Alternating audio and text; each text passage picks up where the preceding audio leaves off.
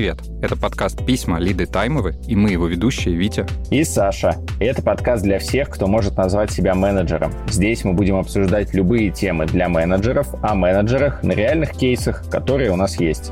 Сегодня у нас сложный выпуск. Мы должны разобраться, зачем компаниям нужны профессии, которые занимаются организационными, процессными и другими изменениями. Пройдемся катком по agile коучам, delivery менеджерам и другим ролям, к которым можно применить термин «агент изменений». Для этого мы пригласили Виктора Никишина, который работает delivery лидом в Тинькофф. Он один из первых delivery менеджеров, что уж там в мире, в России. Подкаст захватили Вити. Привет, Витя. Привет, парни. Привет, Вить. Нам надо разобраться, как вас различать. Витя 1, Витя 2 или как-нибудь еще. Надеюсь, слушатели разберутся. Да, но я всегда привык к другим Витям. У меня с другими Витями проблем нет. Поддерживаю. Слушай, Витя, расскажи, ты правда один из первых delivery менеджеров в России? Я думаю, тут как посмотреть. Мне кажется, первый delivery менеджер был в какой-нибудь компании, связанной с логистикой или в delivery клабе, но это были совсем другие delivery менеджеры. А что говорить про нашу профессию, то, как мы ее воспринимаем сейчас, то, возможно, да.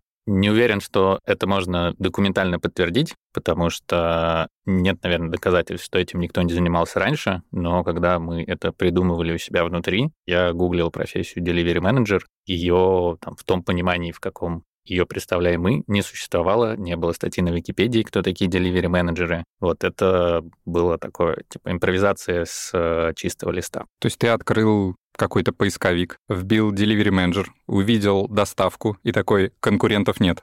Ну, не совсем. Скорее это было так, что не было какой-то стратегической сессии, где я сидел и придумывал новую профессию. Да, я делал то, что было полезно, то, что я считал было нужно компании и приносило профит. И в какой-то момент захотелось весь этот опыт суммировать. Он напрямую не накладывался ни на одну из существующих профессий. Да, он был близок к разным agile профессиям, там, scrum-мастеру, agile коучу, но напрямую на них не мапился. И также не хотелось, чтобы у людей уже были какие-то зафреймленные ассоциации, чтобы не получилось, что я там называю себя agile коучем, и на меня смотрят как на agile коуча, но не как на то, что я делаю в компании, а как на какой-то bias, на какие-то да, предрассудки, которые у людей уже сложились. Поэтому тут важно было начать использовать какой-то скажем так, чистый нейминг, который не вызывает никаких ассоциаций, и люди с тобой начинают с чистого листа общаться. Такие, о, ты представитель профессии, которой я не знаю, давай разберемся, что ты делаешь и зачем. И это работало намного лучше, чем если я бы на себя повесил какой-то бэджик уже существующий. Был ли какой-то мозговой штурм, как назвать эту профессию, или вот сходу пришло понимание, что это должен быть delivery менеджер? Почему слово delivery? Потому что начиналось все с э, метрик delivery э, в IT. Мозгового штурма не было. Ну, на тот момент не было понимания, что рождается какая-то новая профессия. То есть мне нужно было как-то охарактеризовать часть активностей, которыми я занимался. Я не занимался ими на постоянку, это был какой-то part-time. И чтобы описать, что я делаю, я стал использовать этот термин. Понятно, что на тот момент уже были delivery менеджеры в России, но это были другие delivery менеджеры, специфика которых была в основном проджектовая, или же это была попытка при agile трансформации куда-то пристроить текущих проектов, которых не знали, куда устроить после того, как проходит трансформация. Для них придумалась вот эта должность, они сидели. Таких людей было достаточно много. В каких-то компаниях, связанных с заказной разработкой, тоже есть delivery менеджеры, но там это другое понимание. И там именно специфика заказной разработки. Вот. А delivery менеджеров в нашем контексте не было. То есть, да, есть э, пересечение сейчас неймингов, но, на мой взгляд, в этом ничего плохого нет. Придется теперь устраивать какое-то сражение, чей нейминг более правильный. Нас э, однозначно это ждет. Возможно. Но, кажется, наш путь правильный, а значит, в долгосроке мы победим. Надо заламинировать э, первые какие-то бумажки, артефакты, которые были по поводу профессии delivery management, знаешь, в рамочку поставить, чтобы зафиксировать э, момент появления, становления. Раз уж у нас наскальных рисунков никаких не осталось про delivery management, пусть хотя бы бумажка будет. У меня есть презентация четырехлетней давности, где есть скриншот с Википедии, куда я вбиваю delivery management, и там пусто. Вот, можно попробовать эту презентацию заламинировать. Все отлично. Звучит как план. А есть какой-то интерес других компаний к нашему пониманию профессии, нашему, я имею в виду Тинькофф? Да, сейчас его все больше и больше. Какие-то компании вдохновляются тем, что мы сделали на основании наших материалов. Они смотрят нашу открытую базу знаний, смотрят наши выступления и понимают, что у них что-то отзывается, начинают это у себя внедрять. Кто-то идет а, более, на мой взгляд, правильным путем. Они понимают, что у них что-то не так, понимают, что delivery management — это одна из альтернатив, которая может решить их проблемы, и приходят уже непосредственно за консультацией там, ко мне или к кому-то из наших коллег, попросить им рассказать, что это такое, какие есть подводные камни, где это работает, где это не работает, для того, чтобы взвешенно принять решение, стоит им начинать эту историю или нет. Какой бы ты дал совет э, вот компании, которые прямо сейчас хочет у себя delivery менеджеров завести, так скажем? Вот топ-1 совет от Вити Никишина. Наверное, как и везде, надо начать с цели. Delivery management — это точно не silver bullet, это точно не то, что обязательно должно быть абсолютно в любой компании. Да, это средство решения конкретных проблем. Для нас они актуальны. Много для кого тоже. Но это не значит, что они актуальны для всех. И тут, наверное, как со Spotify Model можно столкнуться с теми же проблемами. Да, есть известная шутка, что you can copy, but you can't paste. Соответственно, пока мы не знаем, насколько наша модель хорошо будет работать в других компаниях. Мне очень интересно посмотреть на то, как она заведется в других компаниях, даже, может быть, немножко в других областях. Но пока этой инфы нет, пока я знаю, что в разных компаниях это уже стартовало, уже нанимают людей, уже официально есть эта должность, уже у них есть какие-то первые результаты, но пока это все, скажем так, MVP, да, нужно подождать год-два, и тогда мы поймем, насколько эта модель устойчива за пределами нашей компании. Как говорил классик, если бы мы знали, что это такое, мы не знаем, что это такое. Я бы обратил внимание, наверное, все-таки на какую-то культурную составляющую. На мой взгляд, если вы хотите delivery менеджеров как агентов изменений, ваша компания культурно должна быть готова к различным изменениям. Если вы к этому не готовы, то странно будет нанимать таких ребят к себе в компанию. Согласен, это один из важных пререквизитов, и именно поэтому да, хочется посмотреть э, на рынок, как наша модель заведется в других культурах, сможет ли она существовать, или же она достаточно жестко привязана там, к тому культурному уровню, к тому уровню зрелости, который есть у нас, да, и плохо перформит в других условиях.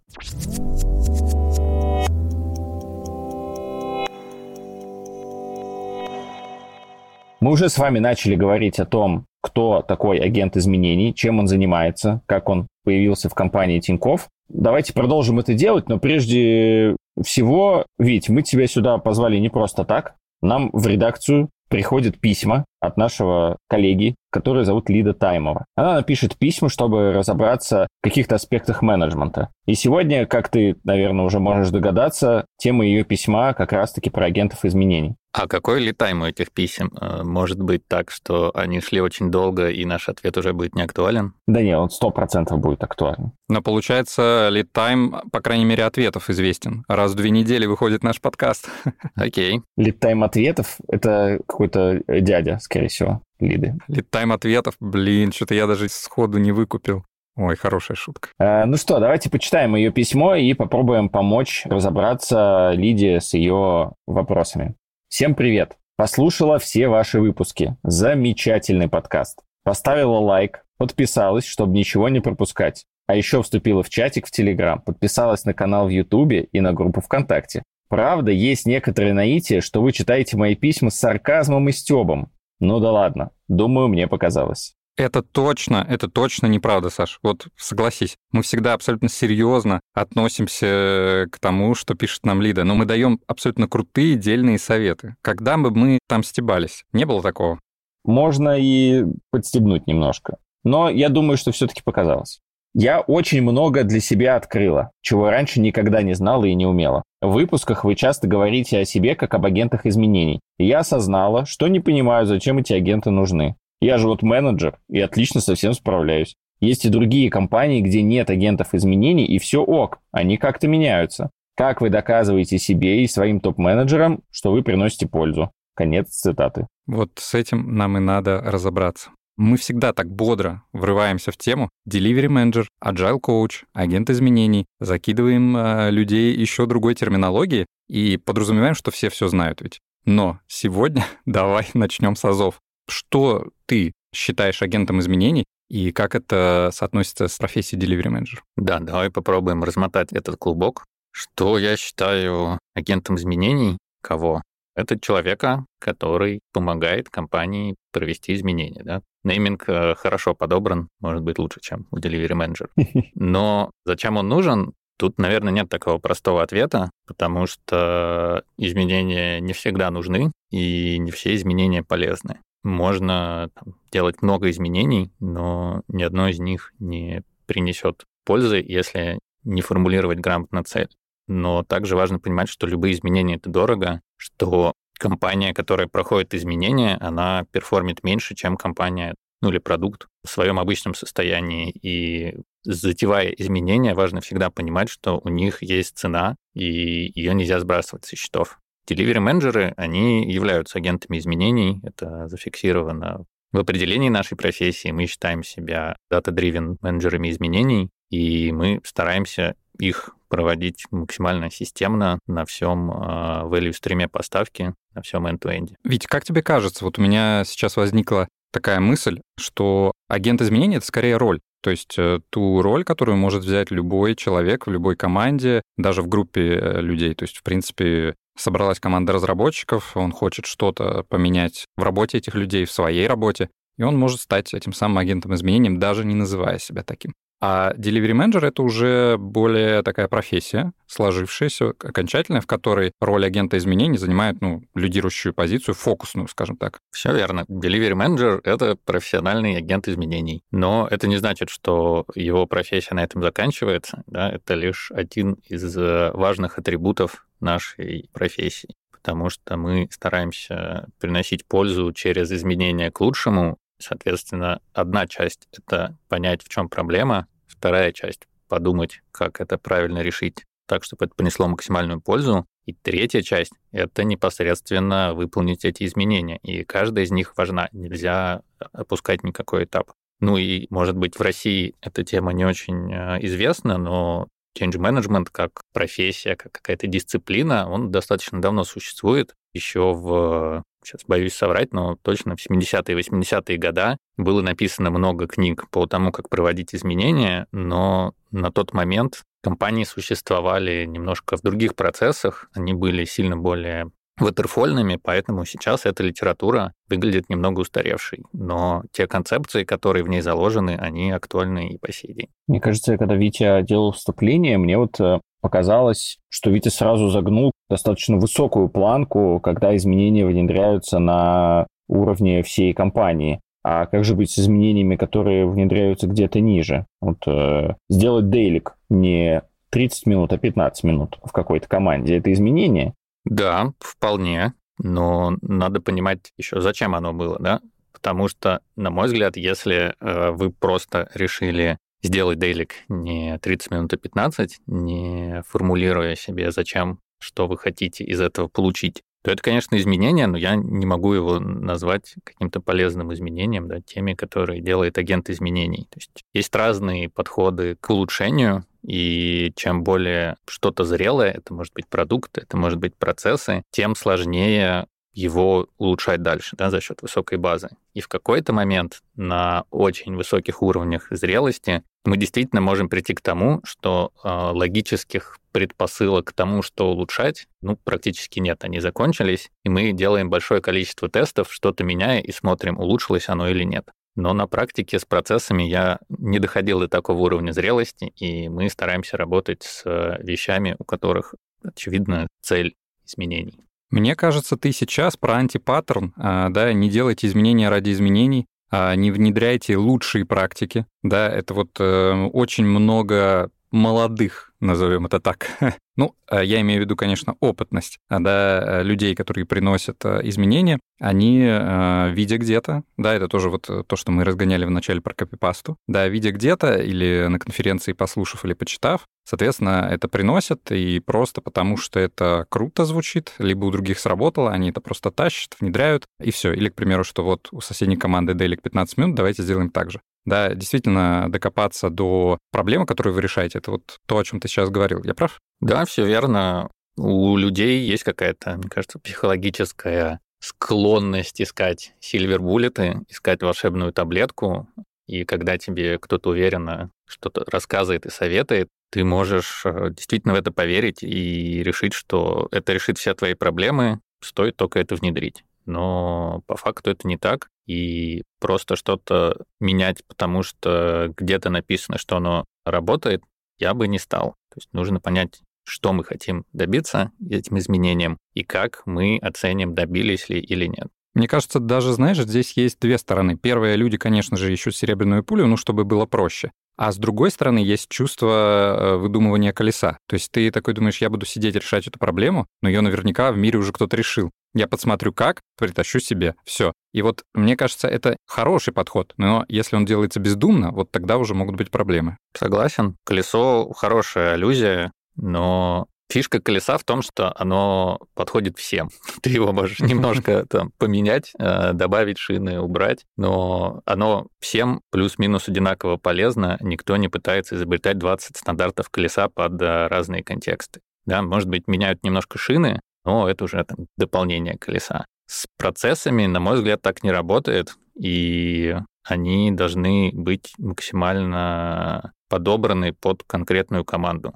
Понятно, что где-то на самом верхнем уровне кажется, что все разработчики работают одинаково, но это не так. И есть статистика, собирали по бигтехам американским, просили топ-10 компаний, там Фанк плюс еще какие-то ребята. Их спрашивали про то, как у вас устроены процессы, есть ли у вас какая-то лидирующая методология, как вы вот, ведете сквозные проекты. И у них у всех был ответ одинаковый в плане того, что они сказали, нет, единых процессов у нас нет, мы их подбираем индивидуально под каждую команду. Мне кажется, мы достаточно плотно дали определение и агенту изменений, и delivery менеджеру, подчеркнули, что это не просто человек, который приносит крутые практики. Погнали, и все говорит. Ты уже задел тему пользы, я предлагаю ее раскручивать. Вот зачем компаниям и какую действительно пользу приносят э, такие позиции, и давайте максимально попробуем широко даже захватить и других агентов изменений, agile коучей, скрам-мастеров. Не уверен, что тут получится коротко и емко ответить, потому что,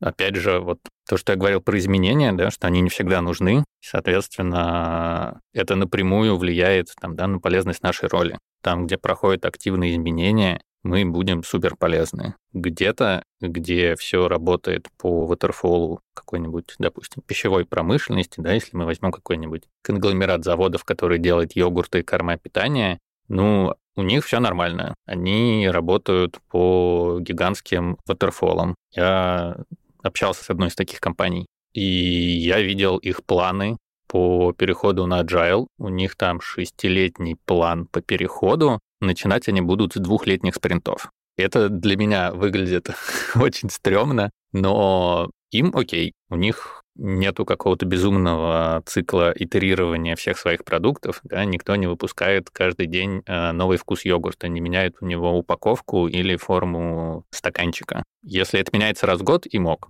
Поэтому тут нужно понимать, что агенты изменений нужны там, где есть запрос либо на изменения, либо на адаптацию. Потому что адаптация тоже является формой изменения, да, только неявной. Первую часть, когда я говорил про изменения, это когда есть явное понимание, что мы находимся в точке А, нам там некомфортно, мы хотим в точку Б.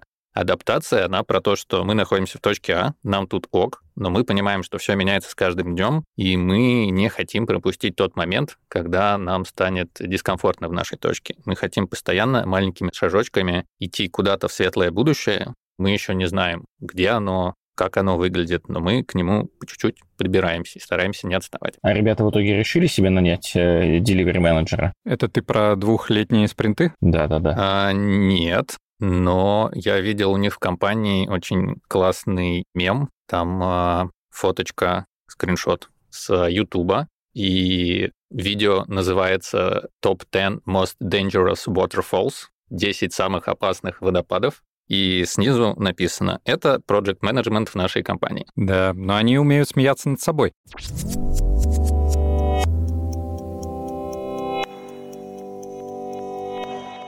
Слушайте, а вот э, по поводу производств, даже если этот э, интересный пример с двухлетним получением а, обратной связи откинуть, А вот вернуться к производствам, разве там нету агентов изменений? То есть мне казалось, что там есть ребята, которые должны пропагандировать лин, они могут прокачивать производство, они могут делать это быстро, интенсивно. Мы вчера не выпускали автомобили, а сегодня выпускаем. Вот. Я представил ребят, которые просыпаются раз в два года, чтобы рассказать о каком-то изменении, потому что спринт закончился, там, знаешь, э, месячная ретроспектива длиной в месяц, они вот на этот месяц проснулись, рассказали об э, изменениях и уснули опять на, на два года. Топовые агенты. Я уверен, что там есть агенты изменений, и они, наверное, появились даже раньше, чем в айтишечке, которая нам более близка и понятна. Но, на мой взгляд, там есть явный разрыв между вот этой производственной цепочкой и discovery процессами мы в рамках своей профессии стараемся влиять на весь end-to-end, работать не только с э, delivery, но и с discovery.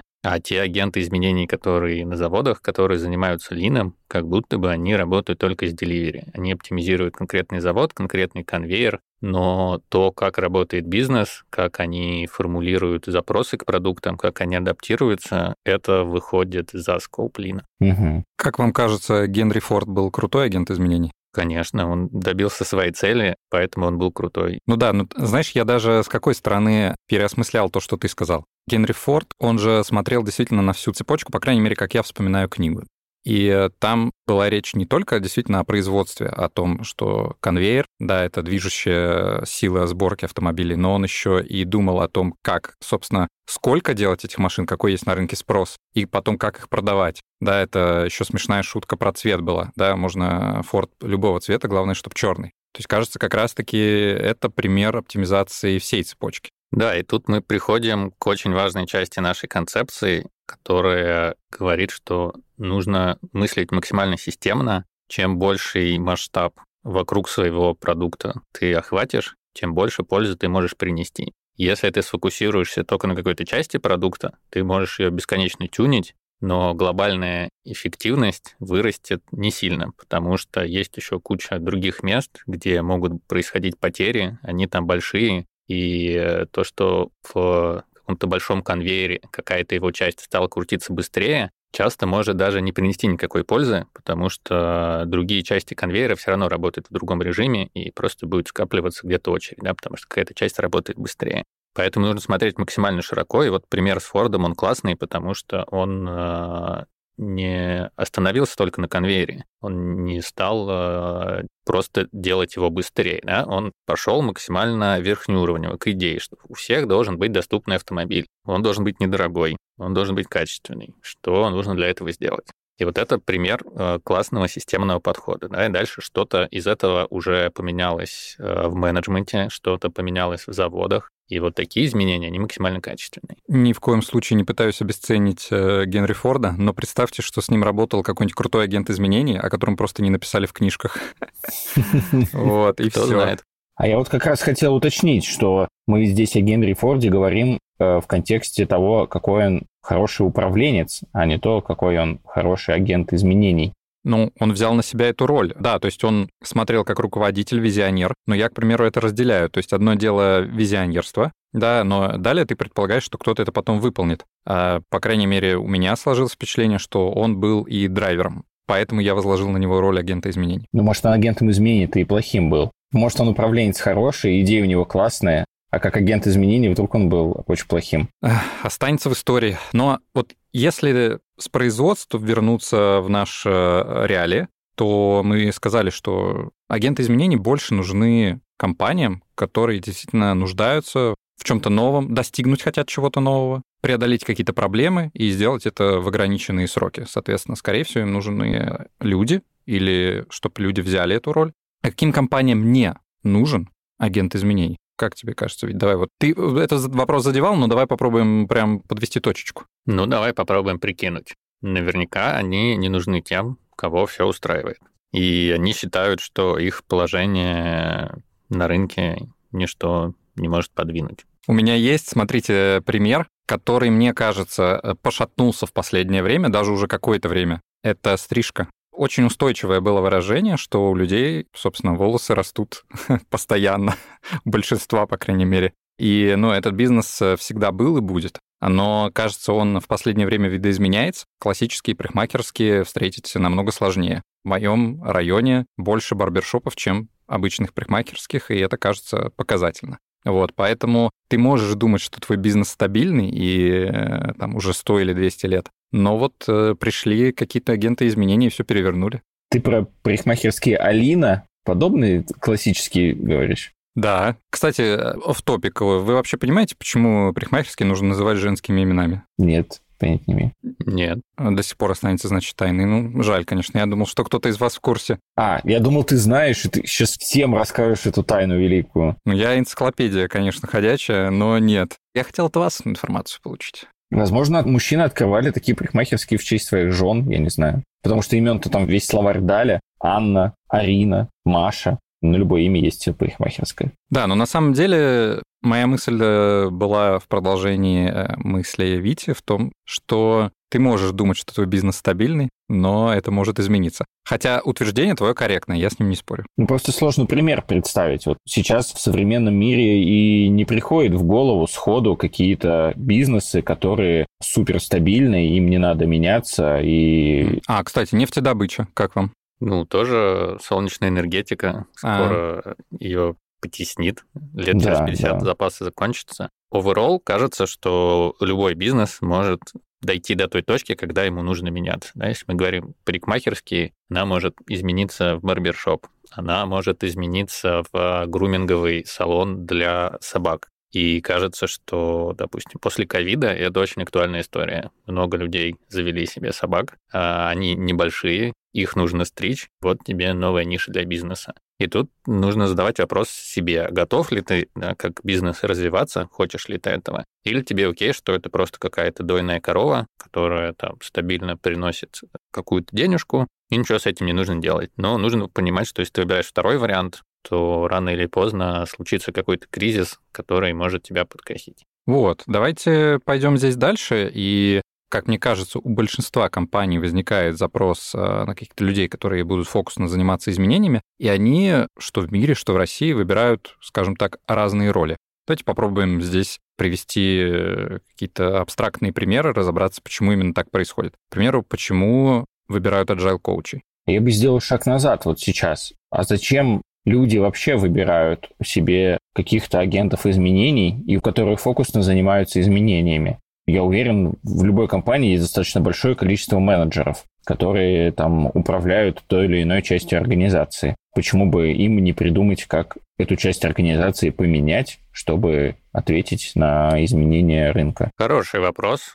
Мне кажется, проблема в двух вещах. Во-первых, это недостаток компетенций именно в change management, а второй это может быть даже какой-то конфликт интересов, потому что Давай попробую пояснить про конфликт интересов. Если ты во что-то сильно веришь, то нужно это донести до людей. И если ты это умеешь делать, и цель классная, тогда, скорее всего, тебе агент изменений и не нужен. Но не все трансформации всем людям понятны, или же они могут быть понятны условно на уровень минус один от менеджмента, а на уровень там минус три, минус четыре когда они приземляются в команды, смысл этого уже теряется, потому что смысл может быть на уровне на том, на котором разговаривают, допустим, акционеры, но это не то, что близко и понятно разработчикам в командах. Я бы добавил еще третью составляющую, это то, о чем как раз мы сказали даже в самом вопросе, фокусно. То есть э, у многих людей нет времени на это, или они не могут этому уделить э, время достаточная, скажем так, постоянная. То есть они могут выделить, допустим, неделю, и все. Ну, недели э, одной будет недостаточно. Ну, то есть, может быть, первый шажочек будет сделан даже как-то комплексно, но, скорее всего, понадобятся следующие шаги, а время твое закончилось, ты выделил всего неделю. Все верно. Важная часть, мы про нее уже говорили, это execution. И иногда людям может казаться, что изменение это супер просто. Ты приходишь и говоришь, ребят, меняйтесь, они с завтрашнего дня изменились. Но в реальности все не так. Есть, конечно, компании, которые умеют это продавливать директивно, но они страдают тогда от других проблем. Они экономят на change management, но у них очень низкая вовлеченность людей, потому что они не понимают, зачем они работают, у них все постоянно меняется, никто им не доносит цели, да, это какая-то такая структура, может быть, близкая к какой-нибудь армейской дедовщине. Да, там все очень быстро. Сегодня бежали в одну сторону, побежали в другую, но не то чтобы это мотивирует людей этим заниматься. Людей мотивируют какие-то цели, а, мотивирует смысл и польза. И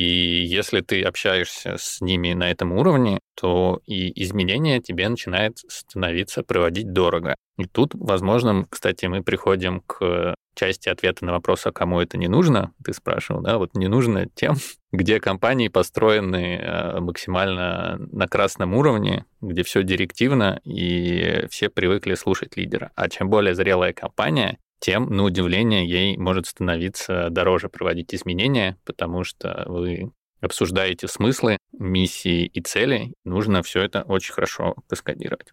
Это не значит, что в них они будут обязательно дорогие, но это становится дороже. Хочу вместе с вами разобрать один конфликт, который есть внутри меня. А, звучит он так. Многие компании применяют какой-то единый фреймворк, единый жирофлоу, единый плейбук, единую книгу, как работать. А, и это декларируется как очень хорошая практика, но в реальности часть команд будут дико страдать, и это, ну, прям факты подтверждаются. То есть я вижу это, скажем так, по общению с коллегами, которые находятся в других компаниях, в которых такие практики есть.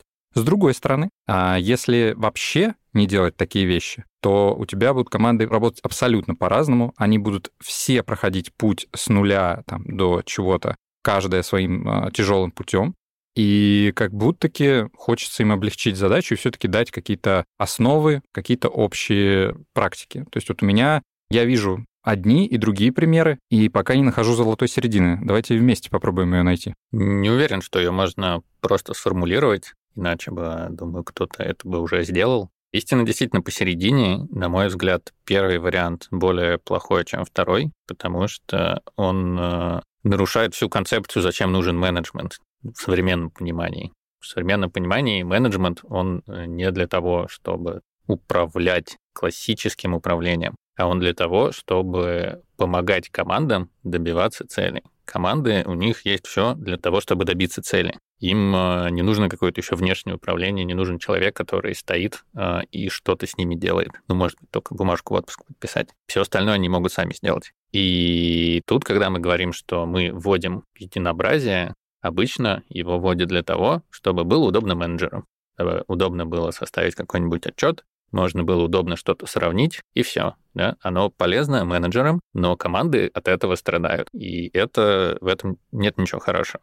Я всегда противник таких подходов, когда, глядя на изменения, я вижу, что оно нужно менеджерам, оно приносит им пользу, но команды от этого страдают. В этот момент я сразу стараюсь такие вещи блокировать и как-то трансформировать, потому что в первую очередь мы должны помогать командам, а не мешать. Но тут мы приходим ко второй части, что действительно, если все пойдут э, набивать уникальные шишки, то это будет больно, э, это будет дорого, это дорого для компании и для всех. Поэтому золотая середина лежит в каком-то своде хороших практик. Да, это может быть practice map или что-то такое, в который команды могут прийти, посмотреть, что там есть классного, что там есть хорошего, как это работает в других местах. И исходя из этого, что-то себе взять. Это не значит, что они не могут взять ничего, кроме того, что есть в плейбуке. Понятное дело, что могут. Но мы тем самым снижаем порог входа, и э, за счет сужения выбора мы упрощаем. То есть, когда у тебя есть все возможные фреймворки, все возможные виды активностей, ты теряешься, и у тебя наступает паралич. Ты не знаешь, что из этого выбрать. Когда есть проверенные хорошие рекомендации, которые именно в твоей компании, именно в твоем продукте или в похожем на него работают классно, и тебе говорят, попробуй вначале их, посмотри, скорее всего, тебе это подойдет. Это решает большинство проблем. Я бы еще добавил про наброс Вити. Э, ты упомянул про зрелость типа, что мы хотим растить зрелость в командах. К длительному спичу я бы добавил, что ну, невозможно взять и вот так вот хоп-хоп-хоп и вырастить зрелость команды. Это все-таки более-менее естественный процесс, на мой взгляд. Мы можем помочь как-то где-то перебороть те проблемы, с которыми они столкнутся при росте, или шишки обойти, которые можно обойти. Но вот типа задача пятилетку за год, короче, такое, я думаю, невыполнимо. Саш, ну как это так? Зрелость можно так вырастить. Берешь карту зрелости с шестью чекбоксами на каждом уровне, закрываешь чекбоксы, уровень готов, Я теперь понимаю, почему Лида в письме писала о том, что мы саркастически относимся к ее письмам. А я, может быть, саркастически к тебе отношусь. Может быть. Смотрите, я бы сейчас э, вернул нас э, к теме. Кажется, что при варианте втором, когда мы больше акцентируемся на целях команды и как она их будет достигать, даем им определенную свободу выбора, они, собственно, действительно идут определенным путем изменения явно более сложным, чем просто взять то, что тебе говорят сверху. И это требует агентов изменений. Кажется, вот э, путь второй. Мне пришло в голову такая аналогия, что вся работа менеджмента в организации, она делится на какую-то операционку, ну типа run, и на работу с каким-то развитием, типа change. Я думал, работа менеджера не мешать, сейчас скажет Саша. Вот сейчас бы была вот затравочка да не, для не. обсуждения. Ну ладно, run, change, но что ты этим хотел сказать? Что, учитывая то, как меняется сейчас вообще ну, мир и все в этом мире, как меняются практически все рынки, у менеджмента современного как будто бы начинает перекос в сторону change деятельности.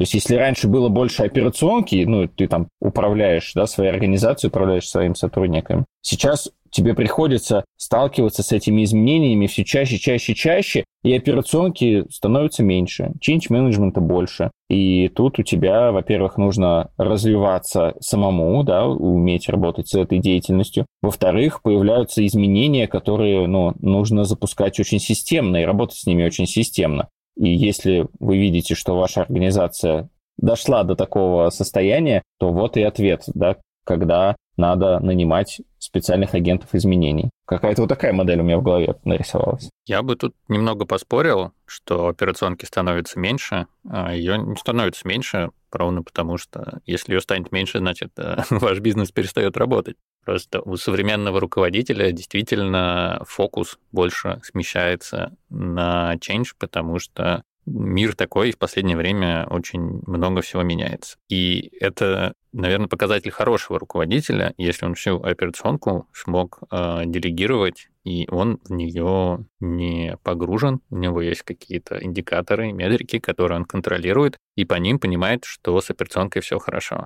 На мой взгляд, верхнеуровневый руководитель и не должен заниматься операционкой. И текущие катастрофы в мире, разные, которые случаются, они как раз-таки меняют да, вот этот стиль менеджмента. Раньше многим а, было комфортно сидеть в операционке, ничего снаружи не менялось, им ничего не нужно было менять, это было ок. А сейчас все меняется, и все больше нужно заниматься чинджом. Какие-то руководители это, к сожалению, не умеют. Они привыкли быть хорошими операционными руководителями, но чинджи они не вывозят, и им нужна помощь. Ну и также мы обсудили э, зачем нужны агенты изменений. Пока вы говорили, я вспомнил еще одну вещь, что execution, он э, когда приходит на самый низкий уровень, не всегда командам понятно, а что же им конкретно делать для достижения цели. То есть цель может быть очень верхнеуровневой, давайте что-то поменяем в стратегии нашей компании, как-то верхнеуровневых бизнес-линий они еще представляют, что делать, а вот каждая конкретная команда, где сидят разработчики, они могут не понимать.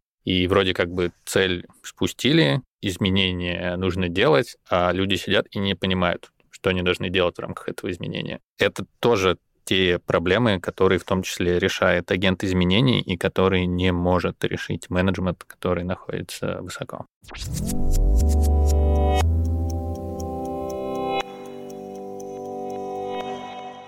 Я предлагаю перейти к э, тому, за что отвечают агенты изменений. То есть представим себе, что ты руководитель, понимаешь, что у тебя недостаточно компетенции или недостаточно времени просто даже заниматься изменениями, ты нанимаешь специального отдельного человека. За что он должен отвечать? Как тебе кажется, ведь?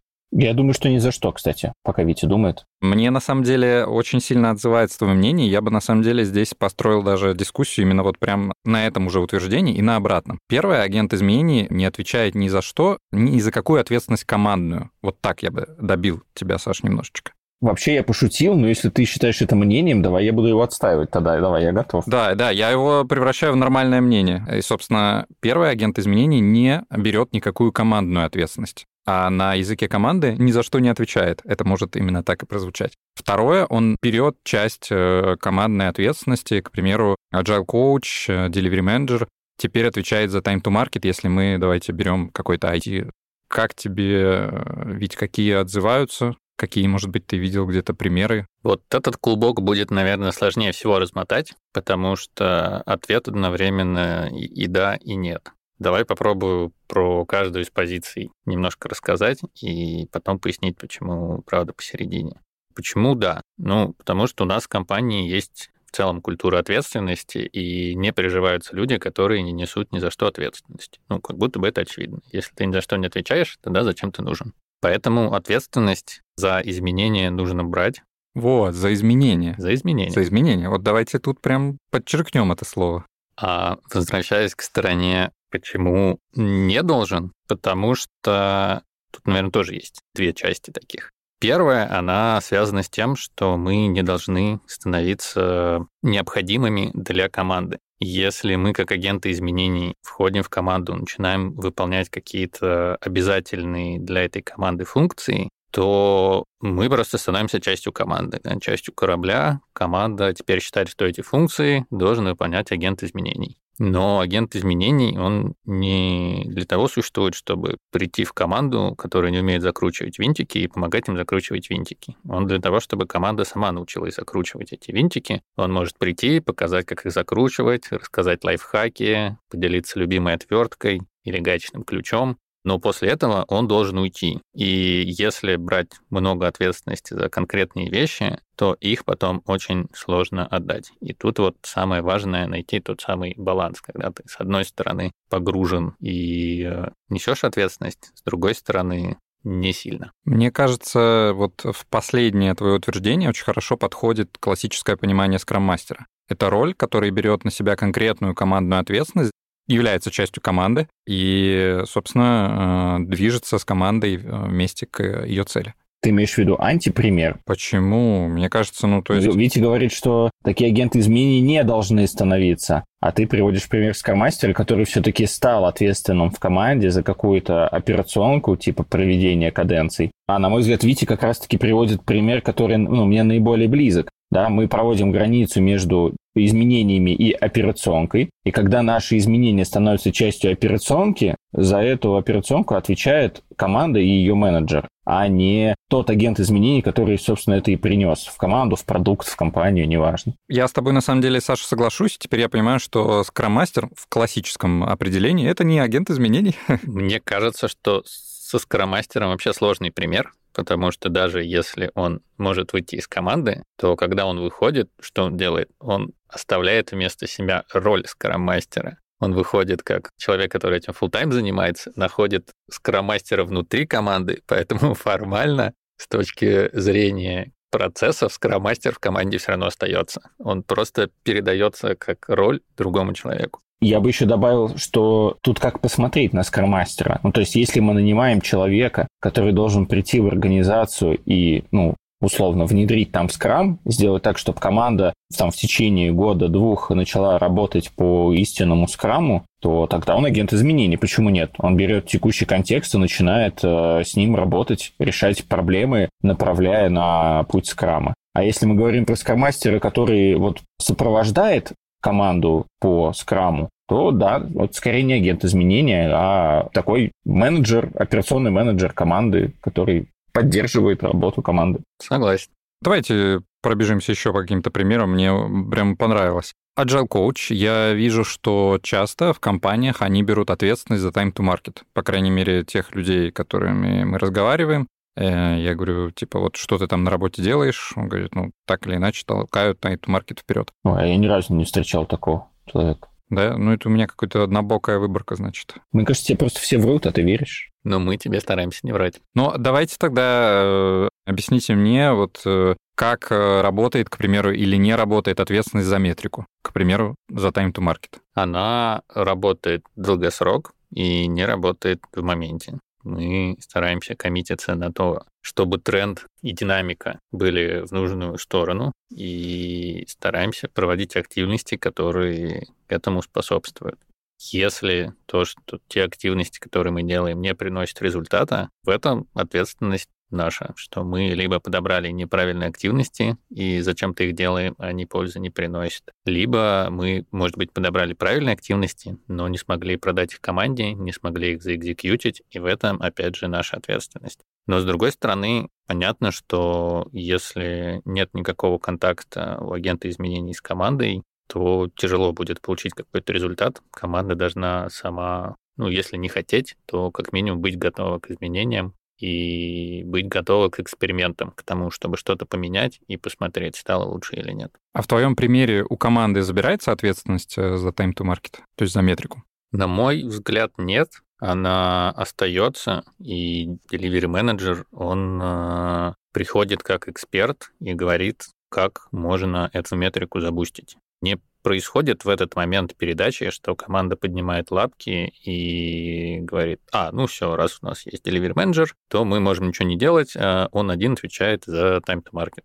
Нет, так не происходит. Опять-таки, возвращаясь да, к операционному менеджменту, и вот как Витя сказал, в моменте за метрику time to market отвечают менеджер этого продукта, проекта, как угодно, ну, у кого как называется. Но если мы закоммитились на какие-то изменения в организации или команде или в продукте на изменение этой метрики за счет каких-то активностей, за которые отвечает агент изменений, то за результат этих изменений, то есть изменение time to market в лучшую сторону, отвечает все-таки агент изменений, и это его ответственность. Да, все так. В моменте Delivery менеджер не отвечает за тот time to market, который есть у команды, но он отвечает за то, какой он должен быть через какой-то промежуток времени. Я не говорю конкретно какой, потому что все зависит от масштаба изменений, и можно менять там market, которые длятся год, да, и, соответственно, первый результат увидит только через год. А то и больше. На каких-то меньших масштабах можно увидеть сильно раньше.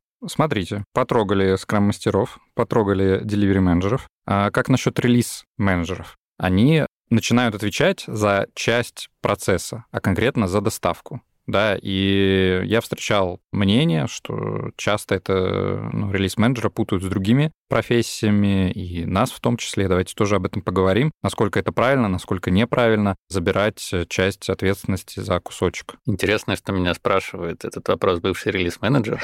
Конечно.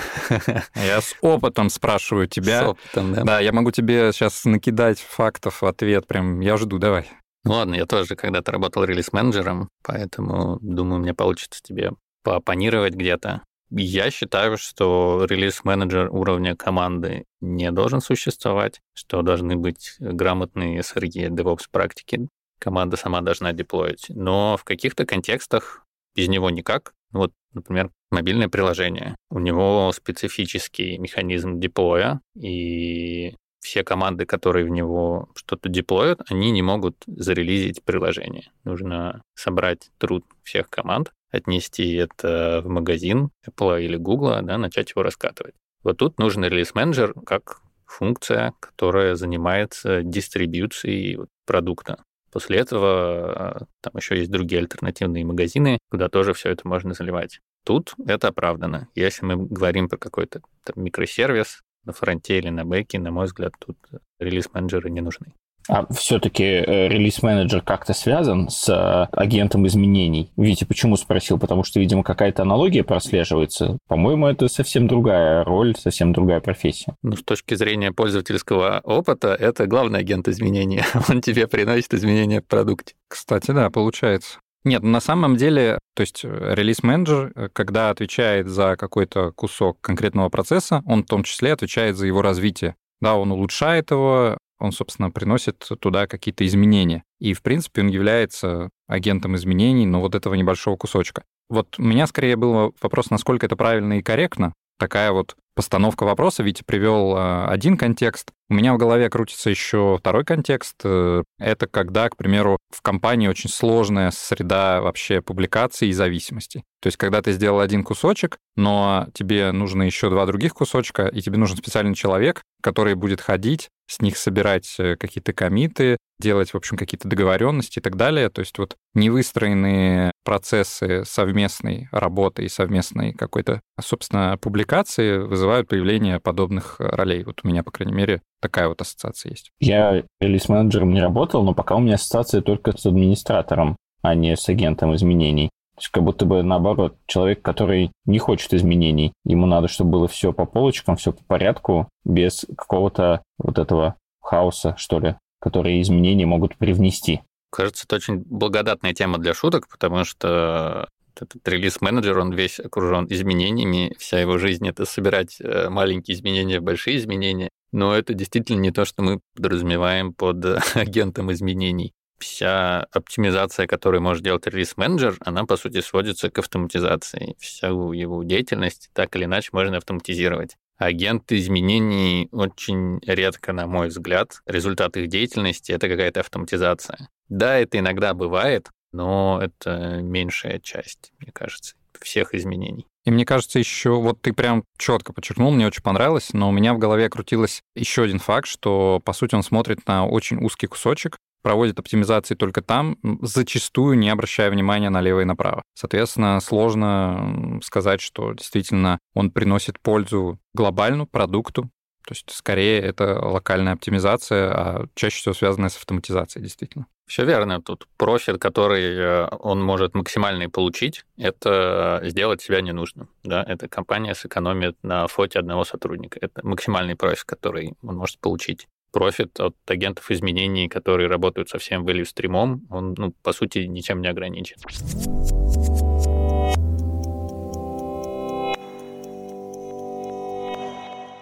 Я хочу вас э, вернуть к вопросу а, от Лиды. Кажется, себе мы отлично ответили на вопрос, для чего существуют агенты изменений, какую пользу они приносят и так далее. А вот э, как бы на этот вопрос ответить другим менеджерам, топ-менеджерам компании, которые э, либо хотят нанять себе агента изменений, но сомневаются, либо которые наняли, но такие, типа, что-то непонятно, как мне его оценить, полезен он мне или не полезен. Как бы вы вот здесь ответили на вопрос? Кажется, что большинство систем оценок делится на две части. Это первая по активности, вторая по результату. Мне больше нравится вторая, но для того, чтобы оценивать по результату, нужно, чтобы было понятное целеполагание. Если у человека есть цель, мы можем отследить прогресс достижения этой цели. Если цель очень непонятная, неконкретная, ну тогда единственное, что мы можем делать, это оценивать по активности. Ну то есть, если я топ-менеджер и нанял себе агента изменений, я смотрю, первое, на то, какие результаты он приносит, Второе, на то, какие активности он инициировал и как они, ну, вообще там откликаются всем остальным. Если про активности вроде плюс-минус все понятно, а вот как все-таки увидеть результат? это метрики, это обратная связь, это, возможно, какие-то финансовые метрики, денежки. На что здесь стоит посмотреть? Все из этого валидно. Я бы в первую очередь смотрел на те цели, которые ты непосредственно ставишь с человеком там, на вантуванах или на каких-то таких встречах. Может быть, какие-то активности на HR-портале, да, не так важно. То есть те задачи, которые ты непосредственно ставишь человеку. Хорошо бы, чтобы по ним можно было трекать прогресс. К сожалению, у агентов изменений это не всегда так. Часто наши изменения могут затягиваться, и увидеть их результаты можно там, через полгода или через год. Тогда мы, к сожалению, скатываемся к первой схеме, к оценке по активностям. Мы разбираем с человеком, а что ты сделал для достижения цели, как проверял полезность этих шагов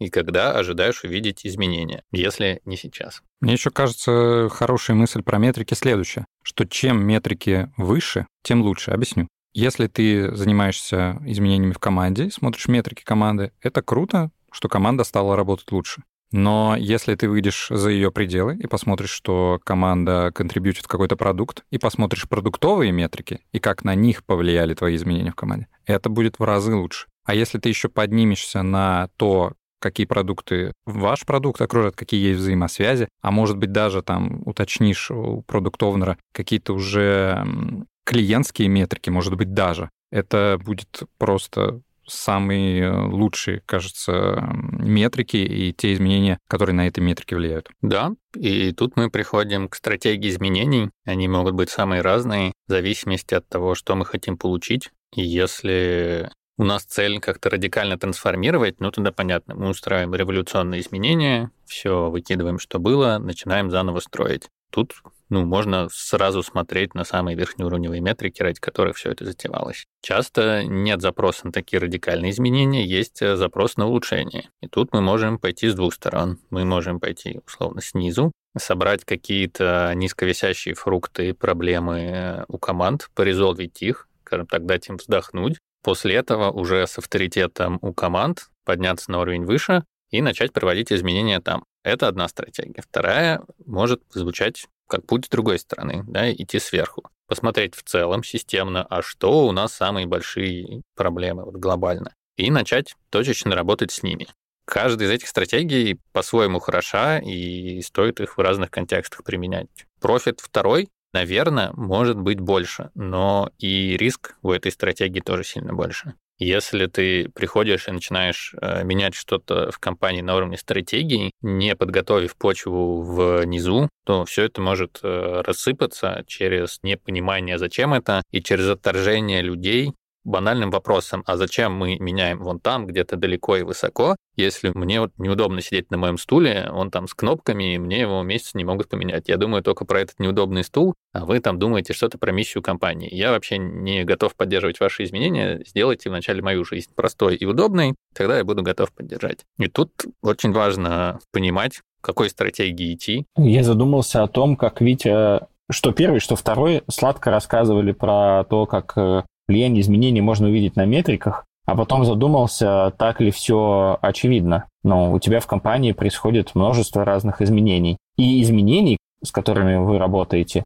да и вообще компания живет, цветет, ее клиенты тоже живут, так ли легко отследить влияние работы какой-то там группы сотрудников э, на метриках? Денежки зарабатываются там и так, можно сказать. Это сложно, и более того, я бы не рекомендовал ставить в целеполагание кому-то изменить какую-то конкретную метрику. Потому что метрика — это должно быть индикатором. Есть закон Кудхарта, который говорит, что если ты метрики делаешь целью, то они перестают быть хорошими метриками. Как только ты говоришь, что нужно достичь по метрике А результата какого-то, люди с огромной вероятностью найдут простой путь, как этого достичь, не меняя свои процессы работы.